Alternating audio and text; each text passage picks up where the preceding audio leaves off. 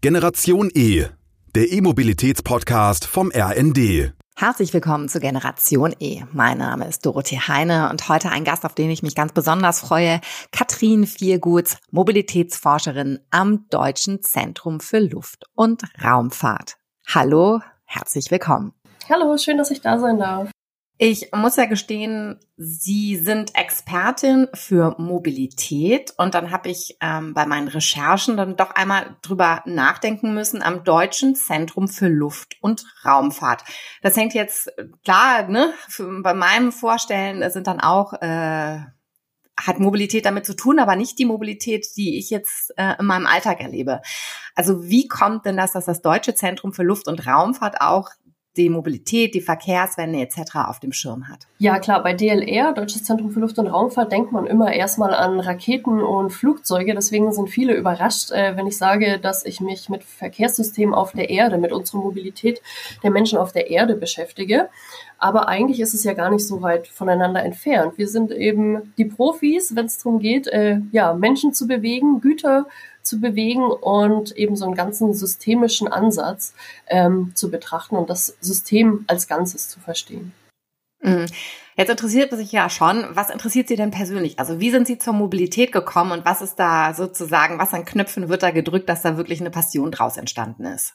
Also bei mir war es immer so, schon als Jugendliche bin ich durch Städte gelaufen und dachte, eigentlich haben wir ja total schöne Städte in Deutschland, also schöne Gebäude, ähm, schöne Grünflächen auch, aber es ist eigentlich ziemlich schade, dass so viele Autos am Straßenrand stehen. Ich fand Autos immer gut, solange sie sich bewegt haben, aber mal ganz ehrlich, die meisten Autos stehen eben 23 Stunden täglich nur rum und ich finde, sie stehen auch leider im Weg. Wir könnten mit diesen Flächen Besseres anfangen. Kinderspielplätze, Wohnungen bauen oder einfach Orte für Naherholung schaffen.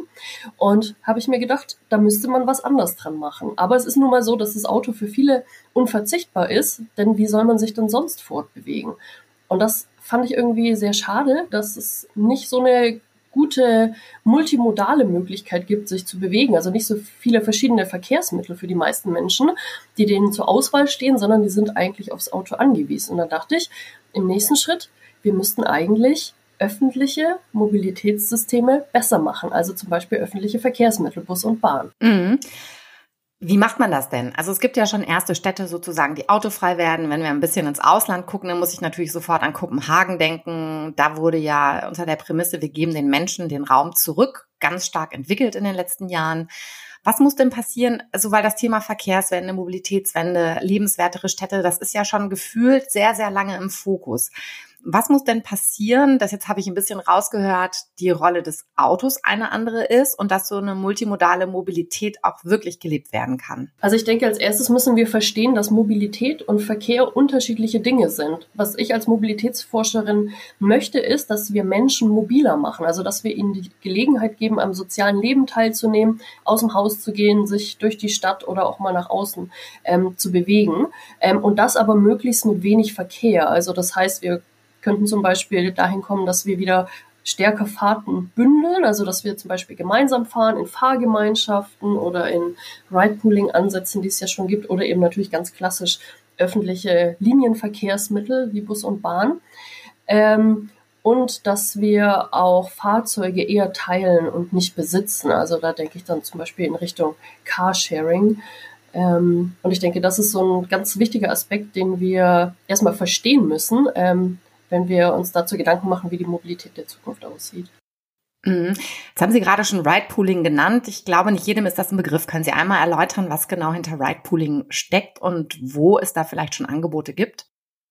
Ja, das kann ich gerne machen. Das kennt man vielleicht von ganz, ganz, ganz, ganz früher im ländlichen Raum, ähm, wo es sogenannte Rufbusse, Ruftaxis, Anruflinientaxis, wie auch immer man sie nennt, gibt oder gab.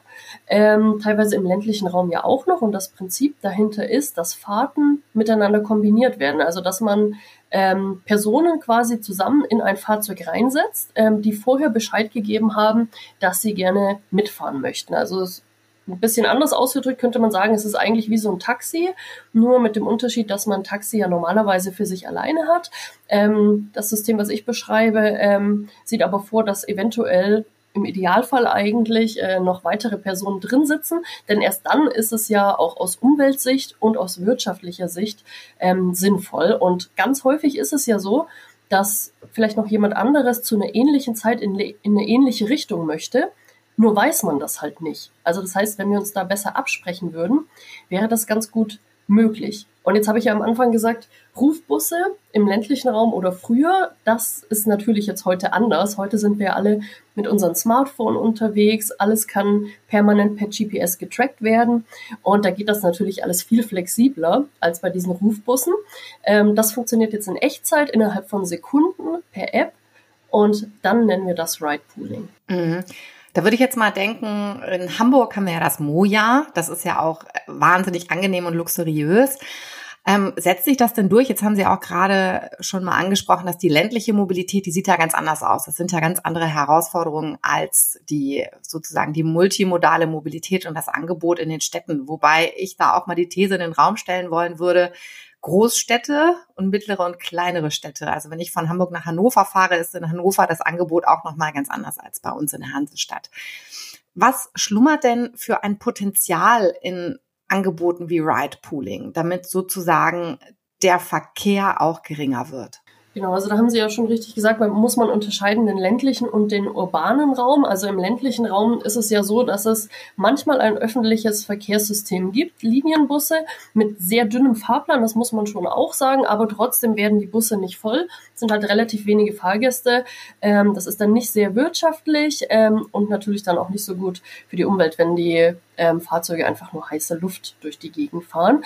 Ähm, Im urbanen Raum ist es ja eigentlich eher das gegenteilige Problem. Zu viele Menschen haben zu viele Mobilitätsbedürfnisse, die man gar nicht mit so einem öffentlichen Verkehrssystem und auch nicht mit dem motorisierten Individualverkehr abdecken kann.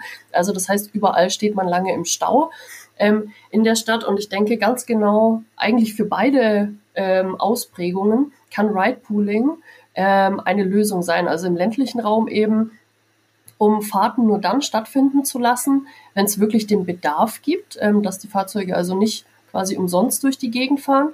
Im urbanen Raum hat das natürlich den Charme, wenn sehr viele Leute Mobilitätsbedürfnisse haben, lassen die sich natürlich auch leicht kombinieren. Also in einer Großstadt ist ja die Wahrscheinlichkeit ziemlich hoch, dass jemand zur gleichen Zeit in die gleiche Richtung möchte wie ich. Also das heißt, da müsste man dann gar nicht lange auf die andere Person warten, man müsste gar keinen allzu großen Umweg fahren. Also das Potenzial ist schon da, denke ich. Mhm. Wie kriegen wir das denn aufgelöst, dass das auch wirklich mal gestartet wird? Ich könnte mir vorstellen, dass das für private Anbieter ähm, vielleicht nicht so interessant ist, einfach weil sozusagen die äh, nicht skalierbar ist.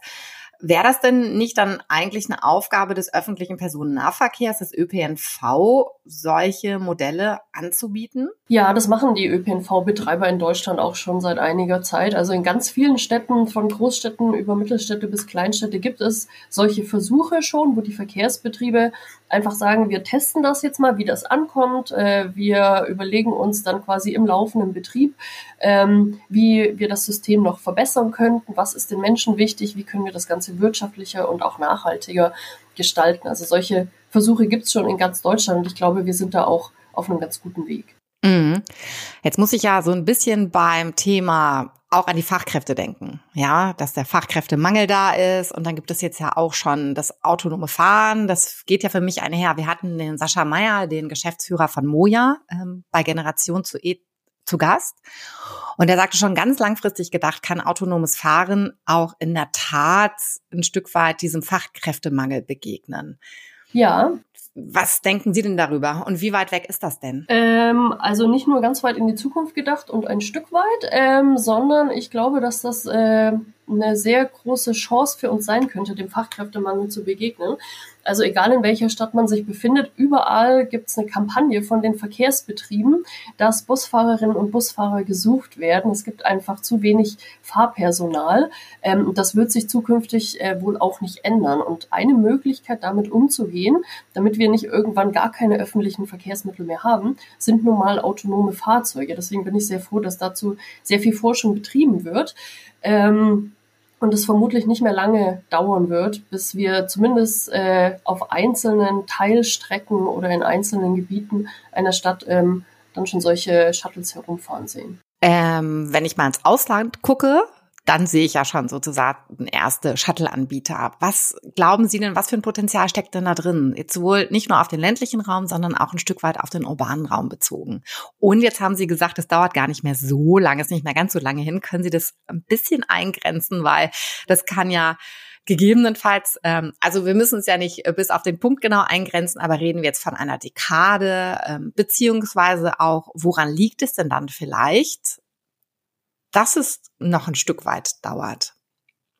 Weil was ich verstanden habe, ähm, interessanterweise hatten wir einen, äh, einen Forscher zum Thema autonomes Fahren da. Ganz kleiner Einschub noch, dass sozusagen es ja gerade ganz spannend ist, wenn es immer wieder die gleiche Route ist. Also etwas, was skalierbar ist, sozusagen, dass da das autonome Fahren ja schon relativ weit ist. Ja, das autonome Fahren ist auch technisch schon sehr weit. Also die ganze Technik ist da, die Sensorik funktioniert eigentlich auch schon ähm, ganz gut. Muss man natürlich immer im Einzelfall nochmal nachjustieren. Die gesetzlichen Rahmenbedingungen sind teilweise schon da, werden jetzt aber sehr stark weiterentwickelt. Ähm, die große Herausforderung ist aber noch der Mensch. Ähm, vor allem, wenn wir autonome Fahrzeuge nicht mit einer Durchsetzungsrate von 100 Prozent einsetzen. Also wenn man jetzt eine Stadt hätte, wo nur autonome Shuttles in ihren Kapseln umherfahren, das könnte man theoretisch jetzt schon machen und das wäre auch einigermaßen sicher. Wir würden halt nur nicht mehr an die frische Luft kommen. Ne? Wir könnten auch nicht mehr zu Fuß unterwegs sein.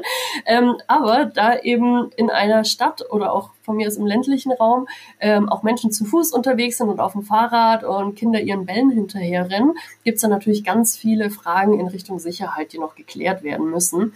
Und das wird, denke ich, schon noch eine ganze Weile dauern. Ähm, ich möchte mich ungern festnageln lassen auf einen bestimmten Zeitpunkt, ähm, aber ich glaube, bis es äh, soweit ist, dass ähm, wirklich sehr viele autonome Shuttles in unseren Straßen unterwegs sind, so dass es quasi schon ein alter Hut geworden ist für uns ich glaube, das werden wir nicht mehr unbedingt erleben. Aber einzelne Gebiete, wo solche Shuttles dann schon rumfahren, die werden wir, denke ich, recht zeitnah sehen. Ja, es gab ja bei uns in Hamburg ähm, im letzten Sommer einen großen Mobilitätskongress.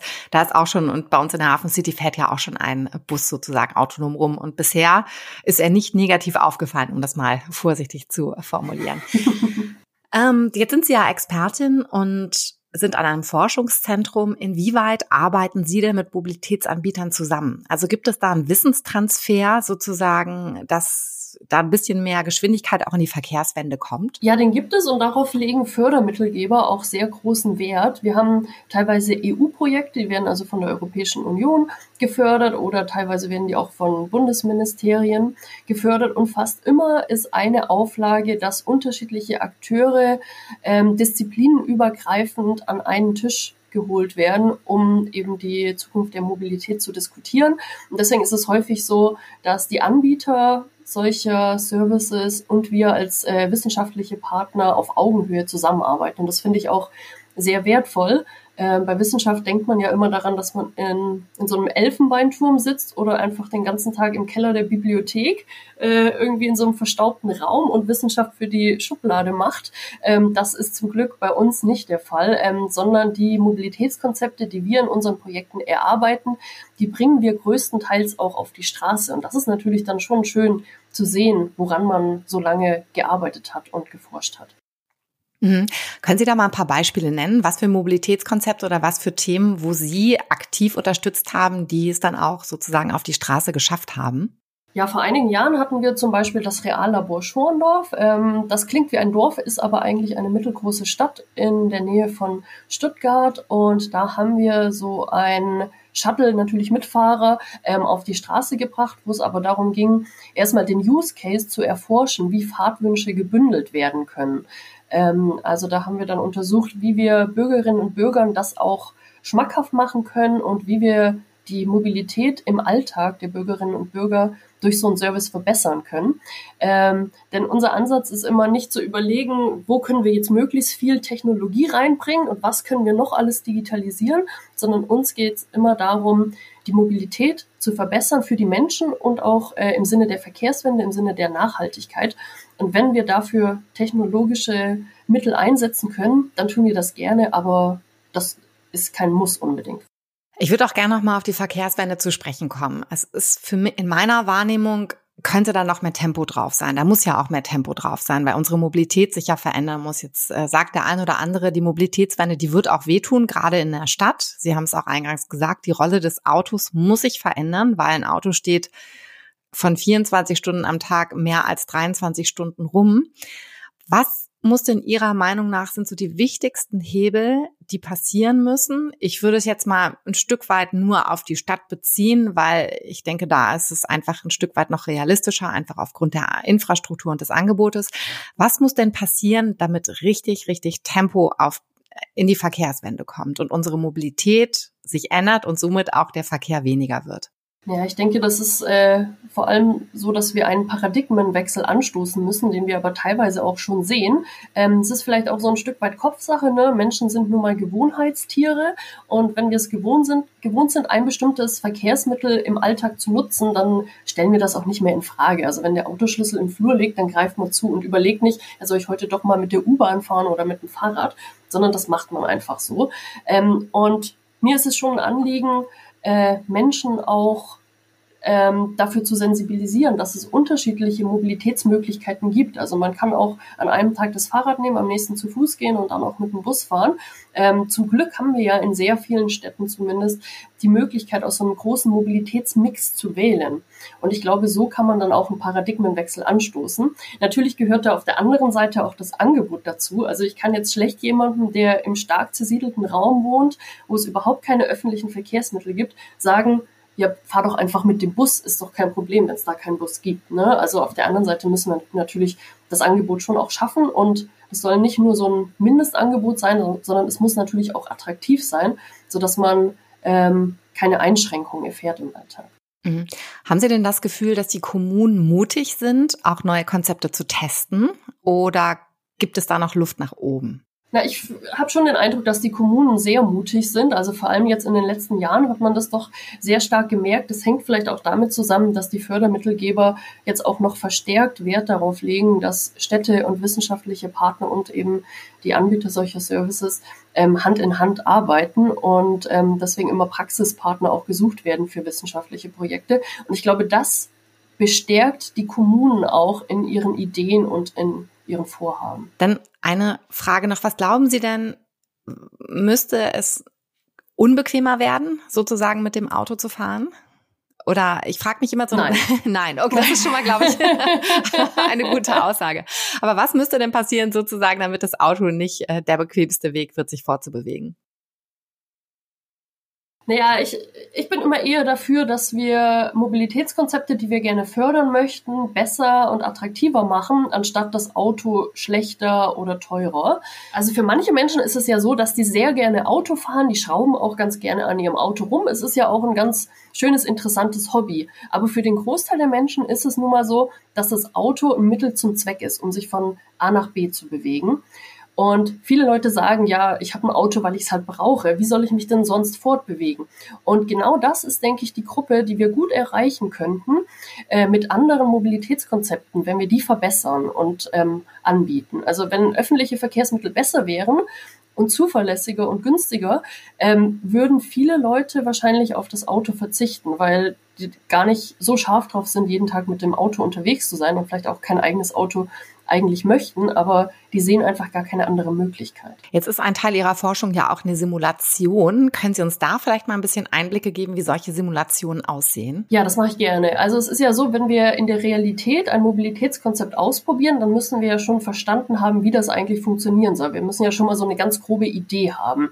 Und das kann man mit einer Simulation ganz gut lösen. Da kann man also am Computer einfach mal durchspielen, wie so ein Verkehrssystem aussehen würde. Also ich sage jetzt mal ein ganz einfaches, sehr plumpes Beispiel. Man könnte sich eine Kleinstadt im Computer erstellen. Das sieht dann aus wie so ein Stadtplan. Und dann könnte man sagen, wir testen jetzt mal, was wäre denn, wenn wir jetzt hier in diesem Bereich 100 Bushaltestellen hätten? Oder was wäre denn, wenn wir diesen Bereich hier jetzt als Tempo 30 machen würden? Oder man darf gar nicht mehr mit, mit dem Auto in die Innenstadt fahren, sondern wir erstellen Parkhäuser, rund um die Innenstadt, wo die Autos abgestellt werden. Und bevor man das in der Realität testet und anfängt, Parkhäuser zu bauen oder Schilder aufzustellen, ist es ja ganz sinnvoll, das einfach mal am Computer in einer Simulation durchzuspielen und schon mal erste Erkenntnisse zu gewinnen. Und daraus können wir dann, wenn wir diese Mobilitätskonzepte bewerten an unserem Institut, ähm, ganz gut ablesen, welche Mobilitätskonzepte und welche Ideen, die wir hatten, einigermaßen realistisch sind, sodass wir die dann wirklich in die Tat umsetzen können. Das Thema autofreie Innenstädte, das wird ja immer wieder heiß diskutiert. Ähm, gefühlt habe ich das es ist immer wieder die gleiche Diskussion, dass gerade so die Geschäfte, die ansässig sind in der Innenstadt, ganz klar sagen, das wird sehr viel weniger Umsatz bringen, die Leute werden nicht mehr in die Innenstadt kommen. Nur gibt es aber auch sehr viele Projekte äh, und auch äh, nicht nur Tests, weil die Tests wurden dann auch meistens realisiert, weil es dann doch umgekehrt war. Können Sie was zum Thema autofreie Innenstädte noch sagen? Also dieses Argument, äh, dass niemand mehr in die Läden kommt, äh, wenn man nicht mehr mit dem Auto bis vor die Türe fahren kann, kann ich überhaupt nicht nachvollziehen, äh, denn jeder hat doch schon mal eine Fußgängerzone gesehen. Da sind so viele Leute zu Fuß unterwegs, gerade weil das eine Fußgängerzone ist. in fast jeder Innenstadt ist in Fußgängerzonen einfach die Hölle los. Ähm, deswegen finde ich dieses Argument schon mal nicht so richtig tragend. Ähm, es gibt natürlich in beide Richtungen quasi Untersuchungsergebnisse. Ähm, ich glaube, er kommt sehr stark auf den Einzelfall an, welche Stadt man sich anschaut, wie da die Bedingungen vor Ort sind, welche Läden es überhaupt gibt und ganz besonders natürlich, wie man diese Stadt dann alternativ erreicht, wenn eben nicht mit dem Auto. Also klar, wenn es überhaupt keine Fahrradwege bis dorthin gibt und überhaupt keine öffentlichen Verkehrsmittel, dann wird man da natürlich auch nicht hinkommen. Das ist klar, wenn das Auto die einzige Möglichkeit ist. Aber uns geht's ja, ähm, wenn wir darüber diskutieren, ob autofreie oder autoarme Innenstädte sinnvoll wären, nicht darum zu sagen, nö, wir stellen jetzt einfach Autoverbotsschilder auf und ab jetzt darf hier niemand mehr reinfahren. Das ist ja Quatsch. Wir wollen ja eigentlich andere Mobilitätssysteme dort erarbeiten. Also die sollen dort verstärkt ähm, nutzbar und vertreten sein. Darum geht's ja eigentlich. Also es geht nicht darum, Auto raus, sondern Mobilitätskonzepte rein. Also ein anderes Mindset ein Stück weit auch zu etablieren. Welche Rolle spielt denn das Klima in Ihrer Forschung? Gibt es da gewisse Ziele und Vorgaben, die Sie auch haben? Oder ist es äh, dann doch mehr der Fokus rein auf, wie kann der Verkehr gemindert werden? Oder geht es sogar Hand in Hand? Ja, Klima und Verkehr gehen natürlich Hand in Hand. Ähm, also ein großer Teil äh, unserer Emissionen kommt ja aus dem Verkehrsbereich. Das ist also auch eigentlich, äh, also ein großer Hebel, wo man ähm, auch ansetzen kann. Und insbesondere, wenn man das Mikroklima ähm, betrachtet, ist Verkehr natürlich schon auch ein ganz wichtiger Faktor. Also wenn man jetzt direkt an der Bundesstraße wohnt, ist es auch nicht so gesund, äh, dort tief einzuatmen. Ne? Ähm, und wir betrachten natürlich umweltseitige Faktoren, aber uns ist Nachhaltigkeit im weiteren Sinne wichtig. Es gibt ja das Modell der Nachhaltigkeit. Das sind ja drei Säulen. Die eine ist die ökologische Nachhaltigkeit, die andere die ökonomische. Es soll auch bezahlbar sein. Also sowohl für den Staat wie auch für die Betreiber von Verkehrsunternehmen, wie auch natürlich für die Menschen, für die Nutzerinnen und Nutzer selber. Ähm, und die soziale Nachhaltigkeit ähm, ist mir persönlich auch sehr wichtig, weil Mobilität eben eine Möglichkeit schafft, am sozialen Leben teilzuhaben, rauszugehen, Freunde zu treffen und das Leben zu genießen. Und deswegen sind uns diese drei Pfeiler gleich wichtig. Mhm. Gibt es denn Städte oder Regionen, wo Sie sagen, Mensch, diese drei Pfeiler wurden da richtig erreicht und das ist wirklich eine sehr lebenswerte Stadt? Oh, ich glaube, da würde ich jetzt ungern eine bestimmte nennen, denn damit würde ich alle anderen nicht nennen. ich glaube, es gibt sehr viele sehr lebenswerte Städte in Deutschland. Ähm, und wenn wir noch ein bisschen die Mobilität verbessern und äh, uns damit wirklich Mühe geben und vor allem auch im Dialog mit den Bürgerinnen und Bürgern ähm, die Mobilitätssysteme vor Ort verbessern nach den Mobilitätsbedürfnissen, die dort bestehen, dann sind wir da, glaube ich, auf einem ganz guten Weg, sehr viele lebenswerte Städte zu schaffen. Gibt es denn so einen Dialog? Also gibt es Formate sozusagen, wo sich Bürger einbringen können? Gibt's äh, sehr viele, ja. In fast allen Städten oder ich sage jetzt mal in den größeren Kommunen ist es so, dass gerade Konzepte erarbeitet werden für Mitmachportale ähm, oder natürlich äh, Partizipationsveranstaltungen, Bürgerbeteiligungsveranstaltungen, ähm, zum Beispiel wenn ein Neubaugebiet geplant wird oder äh, eine neue Straßenbahnlinie, dann können die Bürgerinnen und Bürger mitentscheiden. Ähm, also entweder halt, dass man zu Events geht, zu Workshops, wo man das mit anderen gemeinsam äh, in einem Raum diskutiert oder dass man online quasi so einen Stadtplan hat, wo man so ähm, kleine Hinweise geben kann, wo man sich ähm, eine Veränderung, eine Verbesserung wünschen würde. Und das ist natürlich für die Kommunen ganz wichtig, ähm, weil die natürlich nur so ihren Blick haben auf die Stadt. Ähm, aber wenn man sich jetzt in einem Stadtteil vielleicht nicht besonders gut auskennt und sich im Alltag dort selber nicht bewegt, dann kann man ganz schlecht feststellen, was dort eigentlich nicht so gut läuft und was man anders machen könnte. Deswegen ist das Feedback von den Bürgerinnen und Bürgern so wichtig für die Kommunen. Das hätte ich jetzt ja gedacht, dadurch, dass wir alle schon digital oder mobil unterwegs sind, dass es dann eigentlich ein einfaches sein sollte, sozusagen diese Informationen den Kommunen oder den Stadtplanern zukommen zu lassen. Aber dann fällt mir natürlich ein, dass die meistens noch nicht so digital sind und dass da die Innovation noch nicht so stark eingehalten hat, würde ich jetzt mal ganz frech unterstellen. Arbeiten Sie denn auch mit den Kommunen, mit Stadtplanern zusammen? Ja, das tun wir, aber die sind eigentlich digitaler, als man sich das vielleicht so denkt. Also man denkt vielleicht bei Rathäusern, bei Stadtverwaltung immer so an den Amtsschimmel und erinnert sich dran, wie man vor 15 Jahren mal vor 15 Jahren mal versucht hat, ein Perso zu beantragen und durch irgendwelche langen verstaubten Flure gelaufen ist. Ähm, aber das ist eigentlich nicht mehr so, vor allem nicht ähm, in den äh, Abteilungen und Stabstellen, mit denen wir zusammenarbeiten. Also die sind schon sehr innovativ, sehr junge Teams, ähm, die auch alle äh, irgendwie Erfahrungen haben mit Smart City und die hoch motiviert sind und auch die technische Ausrüstung haben, ähm, um da mit uns mitzuhalten und an Innovationen mitzuwirken. Jetzt haben Sie gerade ein ganz, ganz spannendes Wort gesagt, nämlich Smart City. Was bedeutet denn genau Smart City? Wenn ich jetzt so drüber nachdenke, mal im Alltag, wenn ich jetzt nicht selber irgendwelche Apps auf meinem Handy hatte für äh, irgendwelche Mobilitätsanbieter, würde ich sagen, und das ist wahrscheinlich jetzt völlig ungerecht, dass ähm, zum Beispiel Hamburg jetzt noch nicht so wahnsinnig smart ist, aber vielleicht habe ich auch einfach nicht, oh, jetzt kriege ich, ich habe ihren Blick gesehen, die Hörer können es nicht sehen. Okay, ich entschuldige mich hiermit schon einmal bei der Stadt Hamburg. Wahrscheinlich habe ich einfach nicht genügend Berührungspunkte zu der Smartness der Stadt, aber jetzt äh, schießen Sie mal los und klären Sie mich mal auf. Ja, der Begriff Smart City ist ja auch so ein bisschen so ein Buzzword, ähm, was immer wieder fällt, was aber nie so richtig definiert wird. Ich glaube, das liegt auch manchmal einfach daran, dass man eine sehr unterschiedliche Vorstellung auch von dem Begriff hat. Also ich glaube, wenn man jetzt rausgeht und Leute auf der Straße fragt, was ist für euch Smart City, dann würden die meisten sagen, ja, WLAN in der Innenstadt und dass ich mein Perso online beantragen kann.